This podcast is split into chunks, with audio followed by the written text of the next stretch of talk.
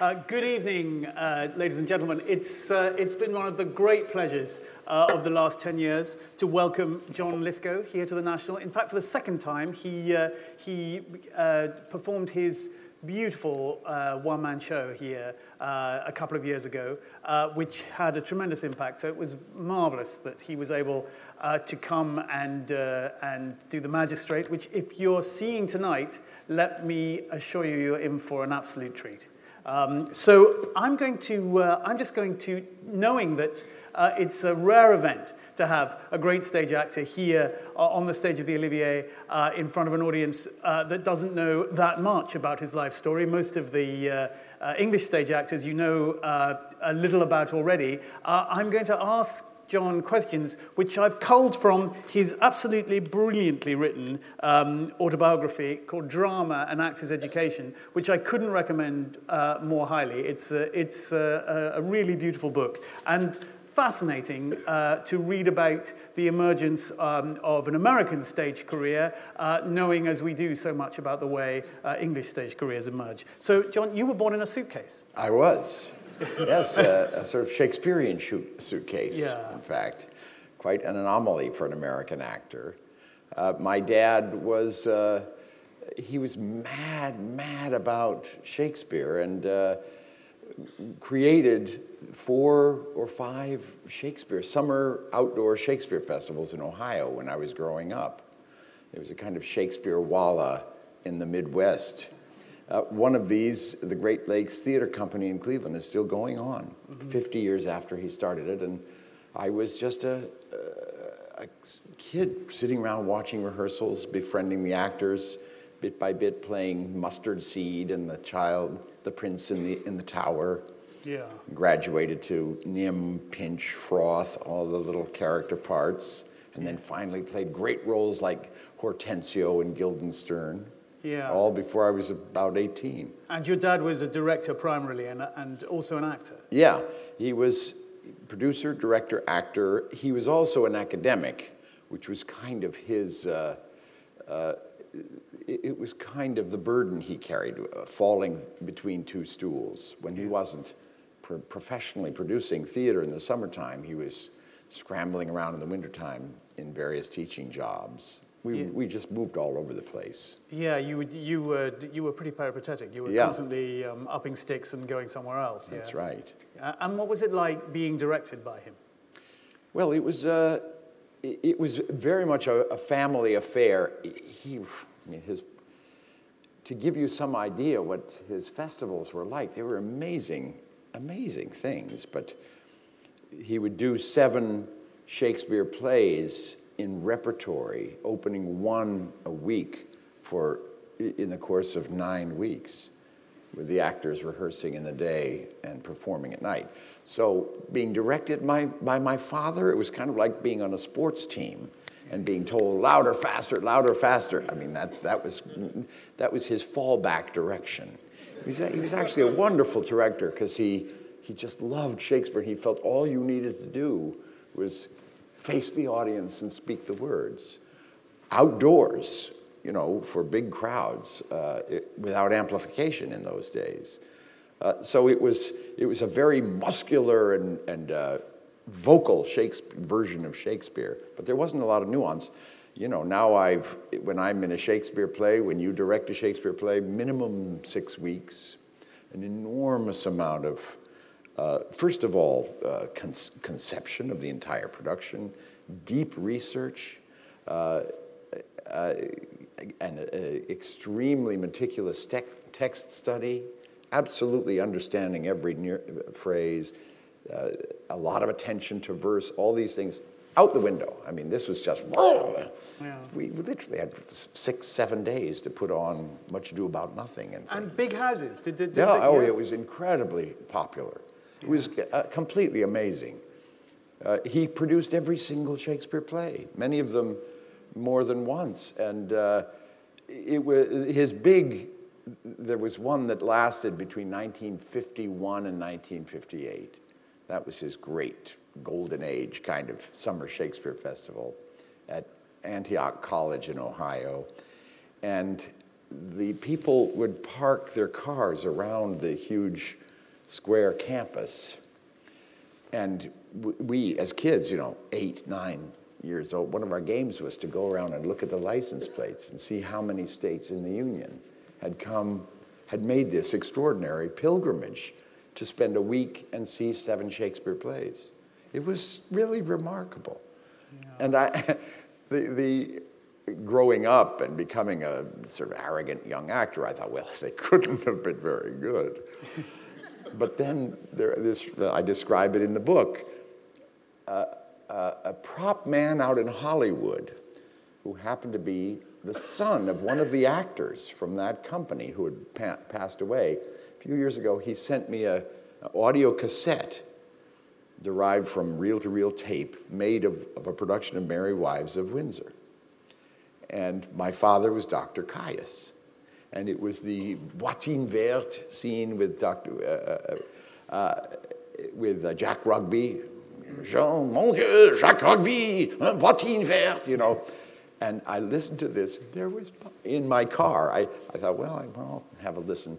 I was driving to, to work, and I heard my dad in this outrageous, over the top cornball French accent playing uh, Dr. Caius in Merry Wives, Merry Wives of Windsor in Yellow Springs, Ohio, getting enormous laughs, getting a huge exit round when he exited. And he sounded fantastic. I mean, it was like they were just as good as I remembered, and probably better. Yeah. It was really amazing. Yeah. So you never really had a chance of not being an actor? Well, I didn't want to be an actor. I, I wanted to somehow uh, avoid being an actor, but I was very, very serious about painting, curiously. Yeah. I mean, from as, as an eight, nine, ten year old, if people asked me, What are you going to be? I would say, I'm going to be an artist. And I was very serious about it and studied at the Art Students League. Ended up in Princeton, New Jersey, in, in uh, access to New York at the end of high school. And I used to take bus rides on Saturday mornings to take figure drawing classes with actual nudes at age 16. I was I felt like a very serious artist, and I was. Yeah. Not a very good one, but a very serious one. And but then I went off to Harvard, and instantly, as one does in college, especially at Harvard, you fall in with for dear life, you cling to a group where, you're, where you have a little bit of expertise. And I was immediately the star on campus. I mean, I was a very accomplished actor by pure osmosis. And if you're successful at something at Harvard, that's likely to be what you'll do with your life, whether you want to or not. So uh, that, that was the big, that was, you know, that, by that time I was 19 years old. I can say that uh, you are still an enormously accomplished artist. John gives the finest first night cards of any actor I've ever come across. Amazing caricatures uh, of the entire company, rivaled only by Tony Sher, who's also. Uh, oh, does he really? Tony's a, a, Tony is a wonderful artist oh. and also gives very good first night cards. yeah, so. um, I, I, I shouldn't really have mentioned that, but it's. Uh, but Nick, Nick now has two of them. Yeah. So, but but um, uh, a, a, talent uh, at that level rare um, amongst actors. Uh, just, well, I always had a, a, facility, which is probably why I why I wanted to be an artist, uh, and that hasn't left me. But if if I had stayed with it, I would really be a uh, I'd be a good artist. I don't consider myself one now. Cause Terrible stagehand you were. You tell a story about, about being Marcel Marceau's stagehand. yes. Yeah. Yes. Shall I tell the story? Yeah, please. yeah. This was when my dad ran, he was the director of the McCarter Theater at Princeton University, which he had a theater company there, but they also booked in remarkable uh, one night stand acts and music. And, and one of the most popular was Marcel Marceau, who would come once a year. And, They'd turn out in droves. And, and I would work occasionally as a stagehand, running lights or painting sets. And for Marcel Marceau, they asked me to, to raise and lower the curtain. And in the, in the uh, tech rehearsal, which of course Marceau and his producer and stage manager had done a thousand times in broken English, they took me through exactly how they wanted the And everything about Marcel Marceau's performance, as you can imagine, was unbelievably anal and meticulous. as you know. And so for the curtain call, he wanted like five curtain calls, and he wanted the, he wanted the curtain to gracefully bounce, you know. And this was a gigantic velour old time theater curtain. And I had to learn this new skill. There were these two huge hemp ropes, and to bring the curtain down, you had to pull down on one rope. And it came down, and then you would grab the other, and it would haul you up off your feet, and your weight would counterweight, and you could pull it, and the curtain would go back up. And when it was up, you'd switch ropes and pull it back down. And then it was extremely difficult, but by God, I mastered it and was going up and down in rehearsal with Marceau's, you know, bow. And the show was fantastic, as it always is. And I brought the, the, the curtain down perfectly, back up perfectly, down, up, down, up. But it was extremely difficult. And by the third time, I was just exhausted pulling, and I pulled it down, and it pulled me up, and I fell off the rope. And, and I looked at the two ropes, and the curtain was down. I had to pull it back up. I forgot which rope. I just started pulling on one. And I pulled and pulled and pulled. It started getting easier and easier. And I looked out onto the stage. There was about an eight foot pile of curtain in front of Marcel Marceau, who was looking at me like this know, that's terrifying. I, I, describe it as a mask of rage in the book. um, and that was it for, as far as being a stage yes, technician right. was concerned. Yeah. right. But Harvard, you, uh, where you went on a scholarship, you describe in the book as the most active and creative years of my life. Mm-hmm. Um, and the list that you make in your book of the things you did in Harvard, I thought, you know, those of us who uh, frittered away our time at Cambridge or Oxford um, uh, had pretty impressive university resumes. Yours is amazing. it's just it's ridiculous. Yeah. You know, a 19-year-old directing Buchner's Woyzeck. like, what did I know about, you know, murderous sexual jealousy and things like that? But yeah, I the, the thing about Harvard is it's got this real sniffy attitude toward actual pedagogy in the creative arts.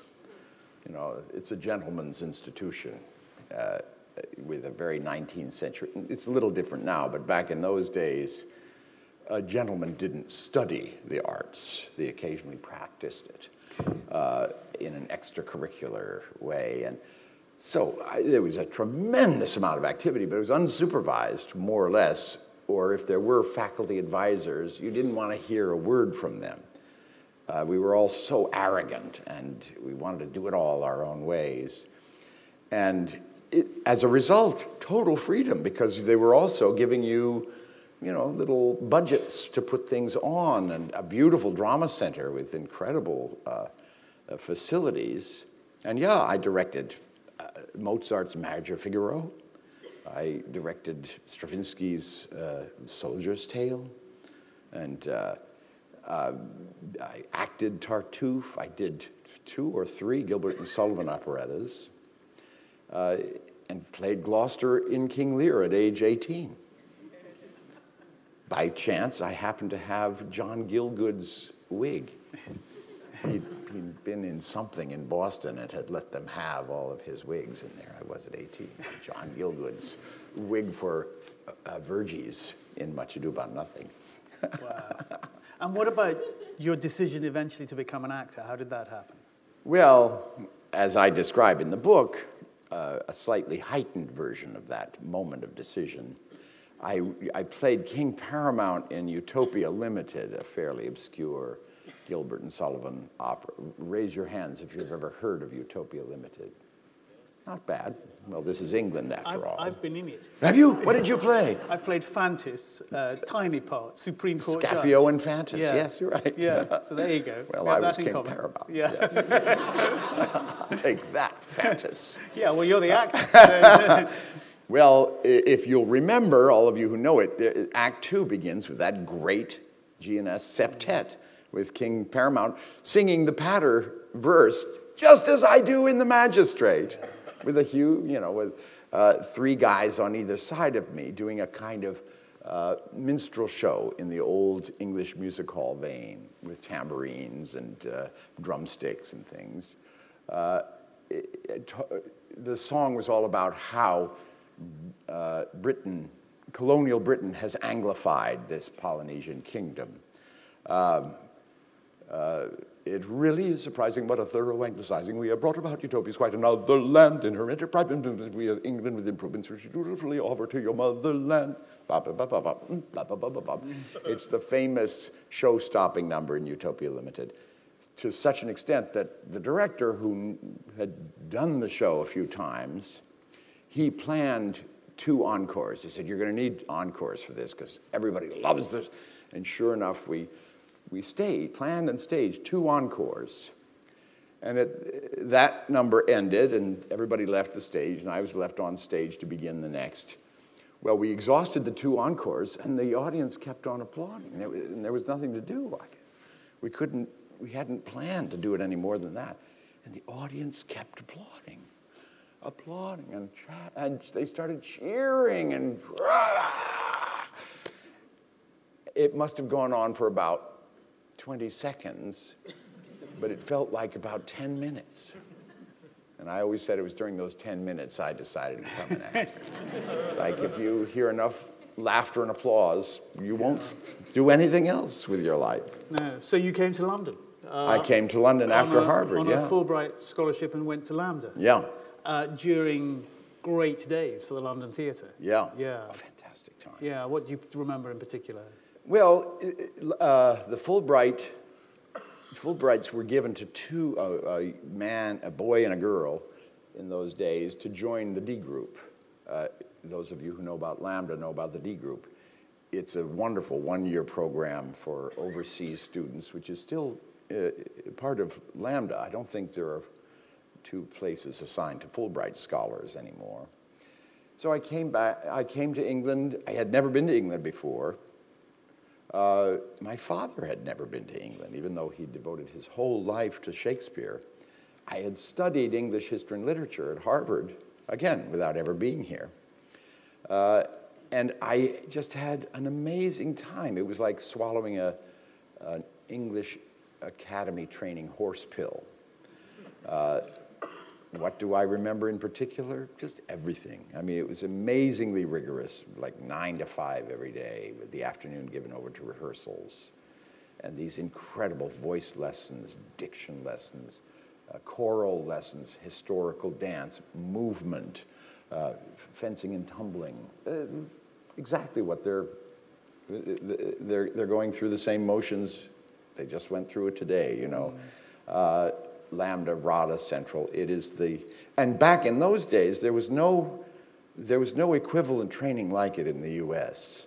Uh, nowadays, actually, there are some very fine drama schools in the US, but they are on, based on the, the uh, British model, I think. Yeah. So I just, I just thought it was wonderful, and I, uh, the, I, I, just went there this week, actually, Thursday morning, to, to speak to the students, as I do, you know, periodically when I'm in London. Uh, it was an interesting moment. One of the kids, it was a Q&A also, one of the kids asked, at the end of my year at LAMDA, did I have any regrets or disappointments? And I said, I'll tell you my disappointment, but let me demonstrate it. This was 250 kids all squeezed into a common room. I said, all of you in the D group, all of you Americans, raise your hands. And this little group of about 15 kids all raised their hands, and they were all together. And I said, okay, now, all of you who are from Britain, raise your hands. All the hands went up. And I said, well, there you have it. Get to know each other, you know. I said, that's your, if you learn, if you take nothing else away from our 90 minutes, you know, you Americans, you're in England you know, make friends, get to know each other. Because it's true, David Suchet was a student at LAMDA the whole time I was there, and I never met him.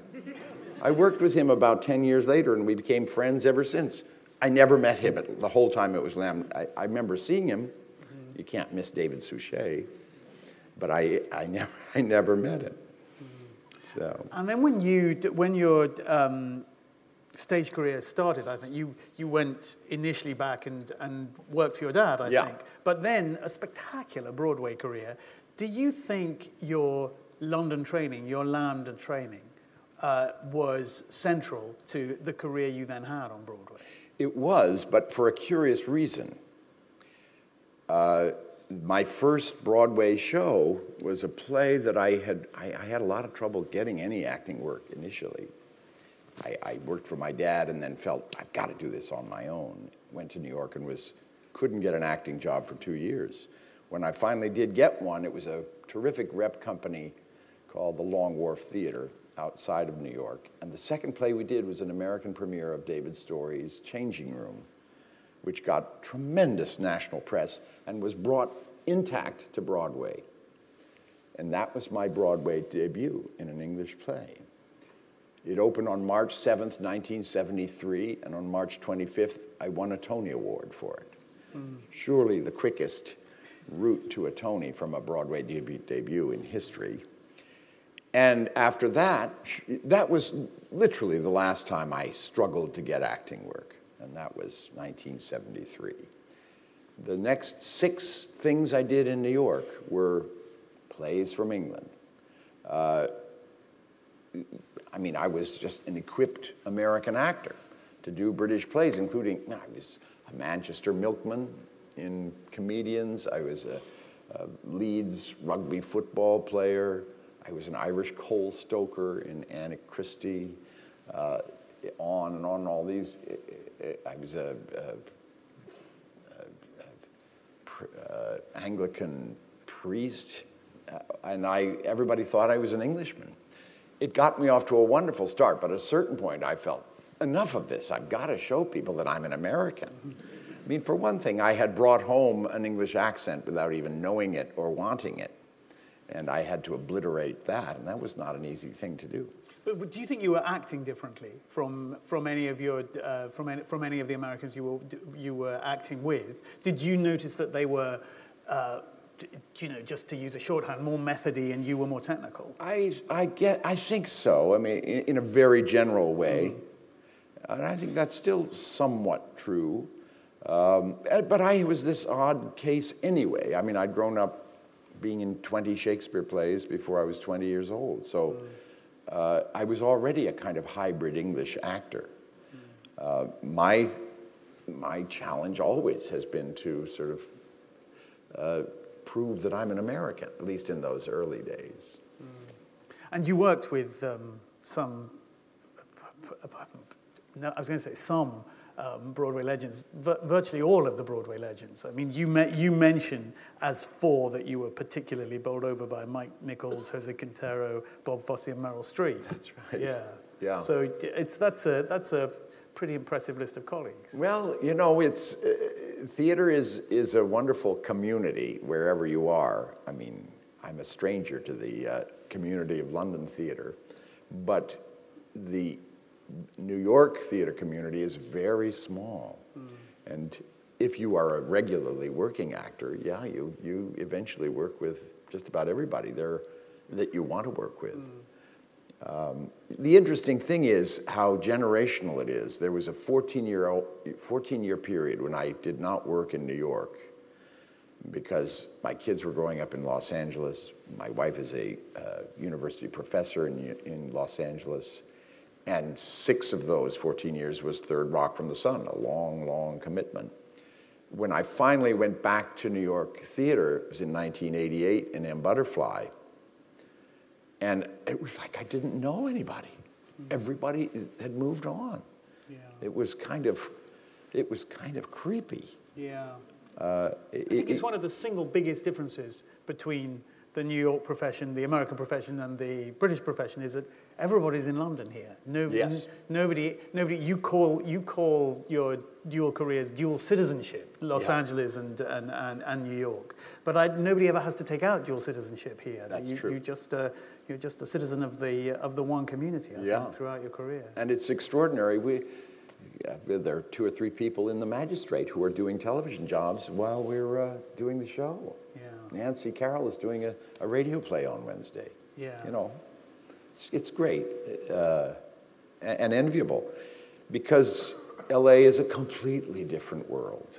Yeah. I'm one, I'm one of the few actors that bounces back comfortably between the two. Yeah. And they even have homes in both places.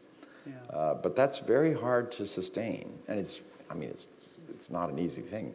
I always seem to be in the wrong city, the opposite city from my wife. Yeah.